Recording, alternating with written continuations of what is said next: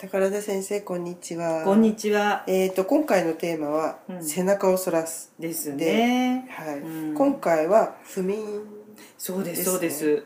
あの、それを書かれてる先生がいらっしゃって、はい。それで思いがけるね、うん。不眠が解消するっていう仕組みで、はい。その不眠ってほらイライラとか不安とか緊張とかあって、でそれがやっぱりこうどソラシをやった後にその数値的に測ったものがあってやっぱり軽減したっていう効果があるからこそなのね。うん。でちょっとやり方が例えば私だったらハンガーとか、はい。呼吸を使ってはい。そのまま落とすとかあるじゃない、はい。だからいろんなやり方があって、えこの不眠の場合は、ええ。背中反らしの効果っていうのは10秒必要だって書いてあるんえですよ、10秒、うん、だからあのー状態をこうい息を一回こう状態をこう起こしてくるっていうか背中を反らすじゃないですか、はいでその状態で息を吸いながら、これは口とか鼻とかは書いてないんですけどとにかく息を吸いながら反らしたらばそこで息を止めて10秒間停止して全体的に脱力しながら息を吐くっていう。で脱力する時は一気に力を抜くようにするんだって。だからはーってやっといてって抜いちゃっていいんじゃないの、うんでそれをやる時期も、うん。夜寝る前に行うようにするんだって、そうすると、まあ、眠っても疲れが取れないとか、うん。すぐに寝つけないっていう人はう、ん。あの布団の中でそうやって布団の中だとこうなんていうの腹ばいになった状態で背中反らしをやると熟睡できるんだって。あそうなんですうん。なるほど。何ですかこう緊張をほぐすみたいな感じなんですかね。うん。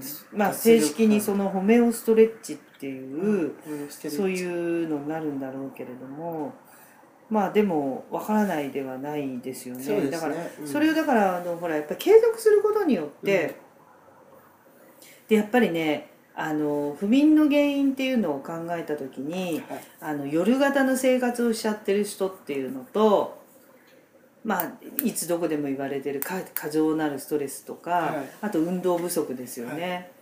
でその中でこうやっぱり自律神経っていうのはもう乱れちゃうっていうことで、うんうんこれね私前もポッドキャストで言ったかも自律神経の乱れって睡眠不足って圧倒的に出てきちゃうっていうのを言ったので夜遅くまで起きてるっていうのはもう人間の体には基本的には合ってないんですね。だから夜眠くなって勝手に眠くなって朝早く起きるっていう形が取れてる人っていうのはその元々の人間の二足歩行の人間に合った遺伝子なんですよね。でそれをだから私のいとこは実はそうなんですけど朝あの夜11時とか12時ぐらいに旦那さんが出てってあの市場で働いてるんですよ。だから競りが1時とか2時とかだか大ら、変だ、うん、だからあの本当にもう前から大変で、えあのまあ、マンションになっていて上と下の部屋を取ってるんですね、うん。それ旦那さんはだから帰ってくるのが9時とかそういう時間そっから寝るわけだから朝からね。うん、もう遮光して、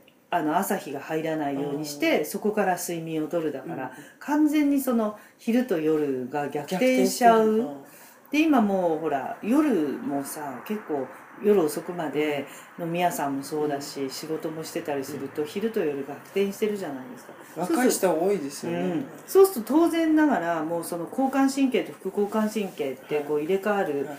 一番わあの分かりやすいのがほらメラトニンとかセラトもう睡眠っていうとそれが一番に出てくるんですけど、メラトニン活性って起きなくなっちゃうから、うん。ずーっとセロトニン活性をやっちゃうから、もうバランスがものすごく悪くなるんですよね、だから眠りたいとかいうのにでもう出てこなくなっちゃう。私ね一番分かりやすかったのがね友達があの国際線に乗った時はに眠れないわけですよ、うん。そうするとパイロットはね出してもらえなかったっていうけど今でこそ有名になったけど、うんうん。やっぱメラトニンの錠剤があって、うん。それを飲まされるとほら夜だよって頭に持ってけて熟睡できたって言ってあた本当にもう古い話ですけど。であのそうやってあのなんだろう時差ボケとか、うん。そういうのを取っていかないとすごく自分の睡眠が乱れてその業務に影響があるからっていうので、あのそういうタブレットがあったっていうことを聞いたことあるんですね。だからそのぐらいメラトニン活性っていうのが睡眠のバランス取れると崩れちゃうから、うん。だから崩れるあのなんていうのかなあの人間の体内時計って言われてるものを狂わすような仕事の仕方をしてる人は必ず睡眠不足に陥っちゃうというか、うん。熟睡できなくなっちゃうってことでしょ？逆を返せば。だからもしそれがこの背中反らしによってちょっとでも緩和されればうん。すごく嬉しいじゃないそうですね。そういう意味でこの先生がもう本当にあの出されたデータが本当に少しでもみんなやる気になってくれば交感神経と副交感神経のバランスの入れ替わりが良ければね、少なくともあの私が習ったから40歳からは交感神経だけが優位に立てて、副交感神経が出てこれないんだって。えでもねだからそれを言うとねうん。すごい老化してくるのが40を過ぎるとやたらスピードアップするんだって。えそれは何でかっていうと、はい。なんかその交感神経優位っていうの戦闘型に持ってくると仕事ができる女で、はい。男勝りにできるって言ったら男でもないのに、はい。男と同じように仕事をできることがかっこいいって思っちゃってる人は、え本当に男っぽくなってっちゃうだけじゃなくって自分の身を削ってるってことになっちゃうんですよ。睡眠時間を削ってまで仕事をしてっていうふうに。朝方になれない。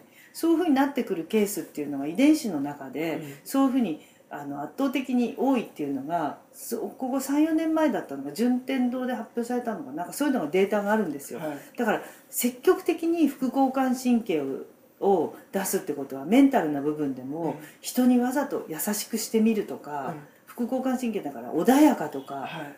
だから考えてみるとずうずうしいおばさんって言われちゃうじゃない だから昔の人はそんなデータに関係なく、うん。肌で感じてるんだなって。なるほど。ずうずうしいお姉さんって言わないじゃない。あじゃあ副交感神経優位優位に立てないってことなんだ。穏やかでそ可愛らしう、ういん、おばさんにならなきゃいけない。そうそう。そのためにはこうやってそのほらぐっすりね その快眠うん。不眠が解消されて、やっぱり寝れるっていうのも一つの,、あの大事なことですよね。やっぱり人間にとってこの前私があの外科の先生と江戸川で講演させていただいた時に、一番大切なものは何ですか？何だと思いますか？って歯科医師会の会長に言った時に、はい。その会長先生は「僕は寝ることだと思います」って言ったら「当たりです」っていやまあ仕事することよりも以前に人間にとって最高に大切なものが実は睡眠なんですって言ったから私もう三十何年ぶりにその1年先輩の外科の教授と講演したんですけど、うん。もう本当びっくりしちゃって、うん。